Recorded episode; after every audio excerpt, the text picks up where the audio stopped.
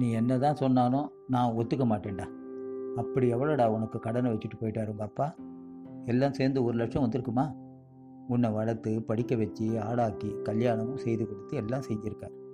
இவ்வளவு செய்து உங்கள் அப்பாவுக்கு என மனக்குமுறல் கொட்டி முடித்தாள் ராஜுவின் அம்மா. நீயே சொன்ன இப்போ இது வரைக்கும் அப்பா வச்சுட்டு போன கடன் ஒரு லட்சம் இருக்கும். இன்னும் எங்கே எங்கேருந்து புத்துலேருந்து பாம்பு வர மாதிரி வரப்போகுது. அப்பா இறந்து போயிட்டாருன்னு தெரிஞ்சதும் தினம் ஒருத்தர் உங்கள் அப்பா கைமாற்ற அஞ்சாயிரம் ரூபா வாங்கியிருந்தார், பத்தாயிரம் ரூபா வாங்கியிருந்தார் அப்படின்னு வந்துக்கிட்டே இருக்காங்களேம்மா. நீயே பார்க்குற இல்லை, அவர் என்ன தனக்காகவும் வாங்கியிருந்தார்? எல்லாம் உனக்காகவும் இந்த குடும்பத்துக்காகவும் தானடா. நீ நேற்று வரைக்கும் அவரோட சம்பாதிச்சது தாண்டா நீ வாழ்ந்து வந்திருக்க. உன்னோட தங்க உமாவை ஒரு நல்ல இடமா பார்த்து கல்யாணமும் செஞ்சு வச்சுருக்கார். இதுக்கெல்லாம் பணம் வேண்டாமா? அவரால் செய்ய முடியாமல் இறந்து போயிருந்தா கூட நீ தான் இதுக்கெல்லாம் பொறுப்பேற்று நீ தான் செஞ்சுருக்கணும். அதை பாரு முதல்ல. அவர் என்ன சாதாரண உத்தியோகத்தில் தானே இருந்தார்? பெரிய ஆஃபீஸ் உத்தியோகமாக பார்த்தார் உங்கள் அப்பா என்றதும் ராஜு பேச ஆரம்பித்தார். நீ ஆயிரம் காரணம் சொல்லி இந்த கடன் வாங்கியிருந்ததை நீ நியாயப்படுத்த பார்க்காதம்மா. உடனே ராஜுவின் அம்மா, உனக்கு இப்போ இருப்பதற்கு ஒரு வீடு இருக்குது இல்லையா, அதை பார்த்து சந்தோஷப்படுறா. இன்னி தேதியில் பத்தாயிரம் ரூபாய் குறைஞ்சி எங்கே வாடகைக்கு வீடு கிடைக்கும் சொல்லி பார்ப்போம். பெரிய வீடு, கா கிரவுண்டில் ஒரு வீடு, அதுவும் ஓட்டு வீடு. என்றைக்கு யார் மேலே விழுமோன்னு இருக்குது. அதையும் அப்பாவா வாங்கினாரே, தாத்தா இருக்கும்போது வாங்கின வீடு. அவர் வாங்கவே போச்சு, இல்லைன்னா அது கூட இல்லை. சரிதான், நிறுத்துடா. நீ கடைசியாக என்ன தாண்டா சொல்ல வர? அப்பா இறந்து போன பத்தாம் நாள் காரியம் சடங்கெல்லாம் நீ செய்ய போறியா இல்லையா? இறந்து போன அன்றைக்கு எவ்வளோ ரூபாய் செலவாச்சுன்னு உனக்கு தெரியுமாம்மா? இந்த காலத்தில் குறைஞ்சபட்சம் பத்தாயிரம் ரூபா இருந்தால் தாண்டா அன்றைக்கி காரியமே முடியும்னு எனக்கு தெரியும். அதனால் பிள்ளையா பிறந்த நீ அந்த காரியம் கூட செய்யாமல் இருந்துருவியா என்ன? நான் அதற்கு சொல்லலைம்மா. நான் பணத்துக்கு எங்கேம்மா போவேன்? எனக்கும் பண்டாட்டி பசங்க இருக்காங்க இல்லையா, உன்னையும் கவனிச்சிக்கணும். நீ என்ன இனிமேல் என்ன நீ கவனிக்கவே வேணாட்டப்படா. அதற்கு சொல்லலையம்மா.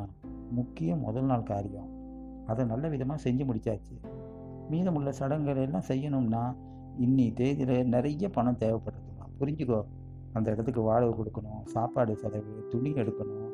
நீயே கணக்கு போட. நீயே சொன்னேல்ல இது வரைக்கும் ஒரு லட்சம் கடன் வந்துடுதுன்னு, இதுக்காக இன்னொரு ஐம்பதாயிரம்னு நினச்சிக்கோ. அவ்வளோதான் நான் சொல்ல வருவேன் என்றாள் அவன் அம்மா. அம்மா, நீ திரும்ப திரும்ப சொல்லவே நான் ஒன்று பண்ணுறேன். அன்றைக்கி யாரையாவது பார்த்து ஒரு நூறுரூபா தானமாக கொடுத்துட்றேன்.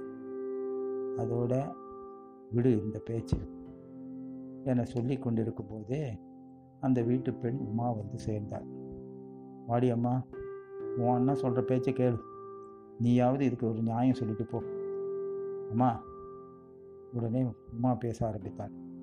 நான் சொல்ல வந்ததை முதல்ல சொல்லிடுறேம்மா. அண்ணா, நீ தான் முதல்ல இதை கேட்கணும். என்ன சொல்ல வர சொல்லுவோம்மா? அண்ணா, அப்பா இருந்து போகிறதுக்கு பத்து நாள் முன்னாடி என் வீட்டுக்கு நீ அப்பாவை கொண்டு வந்து விட்டதில்ல. அப்பா அப்பா ஒரு பை கொண்டு வந்திருந்தார். அந்த பை அப்படியே மாடியில் இருந்தது. இன்றைக்கி தான் என்னன்னு பார்க்கலான்னு பார்த்தேன். எல்லாம் சாமி புஸ்தகம் தான் இருக்குன்னு நினச்சிட்டு அந்த பையை எடுத்து பார்த்தேன்.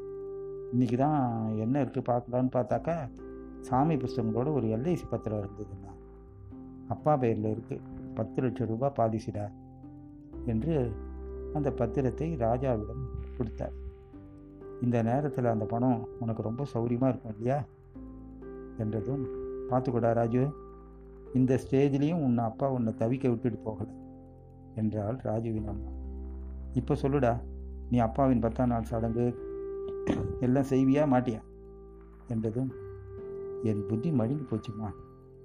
வரவு செலவு கணக்கு எதுக்கு பார்க்கணும் எதுக்கு பார்க்கக்கூடாது அப்படின்றதே தெரியாமல் நான் இத்தனை நாளாக இருந்துட்டேம்மா. சாரிம்மா, என்னை மன்னிக்கிறோம்மா. நான் மன்னிக்கிறது இருக்கட்டும்டா, இறந்து போன அந்த ஆத்மா கிட்ட ஆத்மாத்மா மன்னிப்புகள் அது போதும் எனக்கு.